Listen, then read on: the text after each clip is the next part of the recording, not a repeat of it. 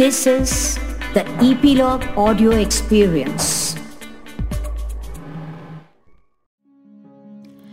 इधर कान्हा अपनी नटखट मस्तियों से गोकुल वासियों को मंत्र मुक्त किए रहते थे।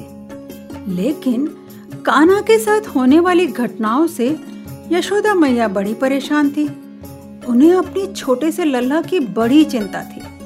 उन्होंने नंद बाबा से गोकुल छोड़ने की बात कही। कहाँ चले नंद बाबा सबको लेकर? कान्हा की मस्ती भरी कहानियों में सुनिए आज की कहानी, वृंदावन, नया बसेरा। कान्हा की नटखट मस्तियों के अनेक किस्से हैं। एक से एक अनोखे।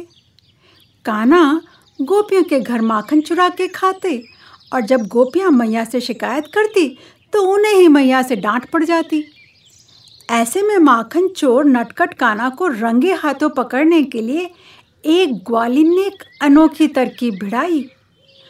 उसने माखन की मटकी के साथ एक घंटी बाँध दी ताकि जैसे ही काना माखन की मटकी को हाथ लगाए, घंटी बज उठेगी और वह उसे रंगे हाथों पकड़ लेगी। काना अपने सखाओं के साथ दबे पाँव ग्वालिन के घर में घुसे। श्रीदामा गोप उनकी दृष्टि तुरंत घंटी पर पड़ गई और उन्होंने काना को संकेत किया। काना ने सभी को निश्चिंत रहने का इशारा करते हुए घंटी से फुसफुसाते हुए कहा, देखो घंटी, हम माखन चुराएँगे, तुम बिल्कुल मत बजना। घंटी बोली, जैसी आपकी आज्ञा प्रभु, मैं नहीं बजूँगी। काना ने खूब माखन चुराया। घंटी नहीं बजी। अपने सभी सखाओं को खिलाया। घंटी तब भी नहीं बजी। बंदरों को भी खूब खिलाया। फिर भी घंटी नहीं बजी। पर जो ही कान्हा ने खुद माखन से भरा हाथ अपने मुँह में लगाया, त्यों ही घंटी बज उठी। घंटी की आवाज़ सुनकर ग्वालिन दौड़ी आई। ग्वाल बालों में भगदड़ मच गई। सारे भाग गए। बस काना पकड़ाई में आ गए। काना बोले, तनिक ठहर गोपी, तुझे जो सजा देनी है, वो दे दीजो। पर उससे पहले मैं जरा इस घंटी से तो निपट लूँ? फिर घंटी की तरफ़ देखकर पूछा, क्यों री घंटी? तू बजी क्यों? मैंने तो मना किया था ना? घंटी क्षमा मांगते हुए बोली, प्रभु आपके सखाओं ने माखन खाया? मैं नहीं बजी। आपने बंदरों को माखन खिलाया? मैं फिर भी नहीं बजी। किंतु जैसे ही आपने माखन खाया, तब तो मुझे बजना ही था। मुझे आदत जो पड़ी हुई है। अब मंदिर में जब पुजारी भगवान को भोग लगाते हैं, तब घंटी बजाते हैं, और इसलिए प्रभु, मैं आदतन बज उठी। समझे बच्चों? जैसे ही कान्हा ने खुद माखन खाया मतलब माखन का भोग लग गया और इसलिए घंटी बज उठी। अब गोपी ने कान्हा को रस्सी से बांधना शुरू किया। इधर रस्सी बार बार माखन से भरे हुए कान्हा के कोमल हाथ से फिसल जाए, गोपी बड़ी देर तक कोशिश करती रही। अंत में कान्हा ने कहा, ला गोपी, मोए दे रस्सी।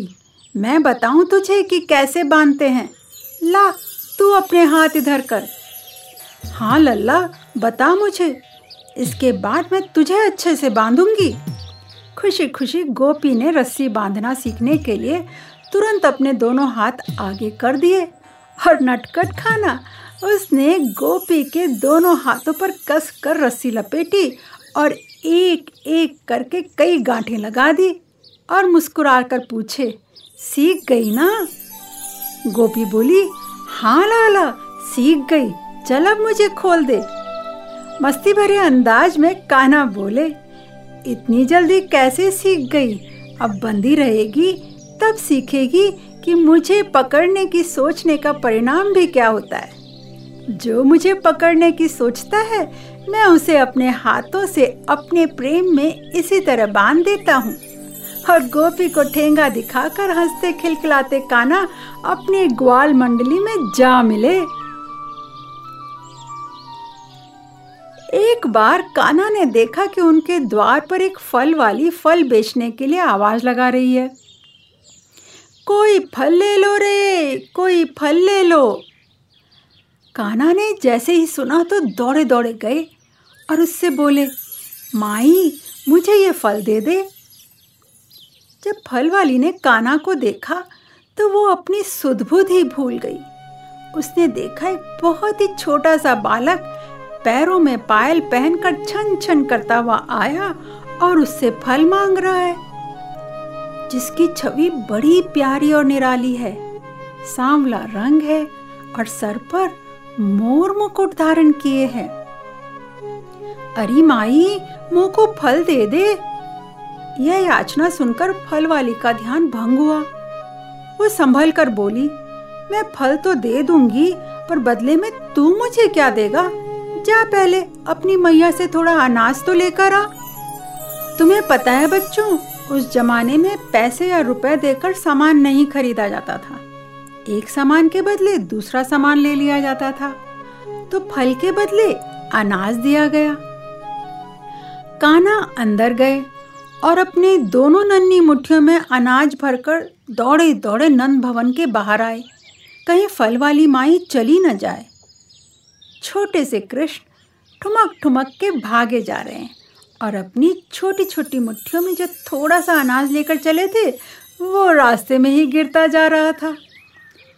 फल वाली माई के पास पहुंचकर बोले, ले माई, ले आयो बहुत सारो अनाज। फल वाली मुस्कुराई। और बोली, कहाँ है रे बहुत सारा अनाज? तेरी मुट्ठी में तो केवल दो चार दाने ही बचे हैं। लाला, तू तो कहवे है कि बहुत सारा अनाज लाया हूँ। काना बोले, माई, वहाँ से लेकर तो बहुत सारा चला था, पर रास्ते में सब गिर गयो। मोरे छोटे छोटे हाथ की उंगली के बीच से अनाज गिर गयो होगो। काना की तुतलाती मीठी बातें सुनकर फल वाली मुस्कुराने लगी और उसने उनसे दो चार दाने ले लिए और उनको टोकरी में रख दिया। बदले में टोकरी से फल कान्हा को दे दिए। कान्हा की सांवली मोहनी सूरत में फल वाली अपनी सुदबुद खो अब ये कहना भूल गई कि कोई फल ले लो। अब वो आवाज़ लगाती जा रही थी कोई श्याम ले लो री, कोई श्याम ले लो। ऐसी अभिभूत अवस्था में जब फल वाली अपने घर पहुँची तो कहते हैं जिस टोकरी में उसने अनाज के दो चार दाने रखे थे, वह टोकरी अनाज के दानों की जगह हीरे मोतियों से भर गई थी। ऐसा था काना का प्यारा चमत्कार। इधर कृष्ण की बाल लीलाएँ सभी को मोह रही थी। उधर दुष्ट राजा कंस मथुरा से कृष्ण का पता लगाने और उनको मारने के लिए पूरे राज्य में असुरों से उत्पात करवा रहा था।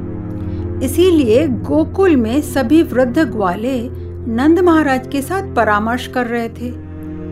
किसी ऐसी जगह अपना बसेरा बनाया जाए, नया घर बनाया जाए, जहाँ उत्पाद की संभावना ना हो। काना हम सबको बहुत दुलारा है। वह गोपकुल का दीपक है।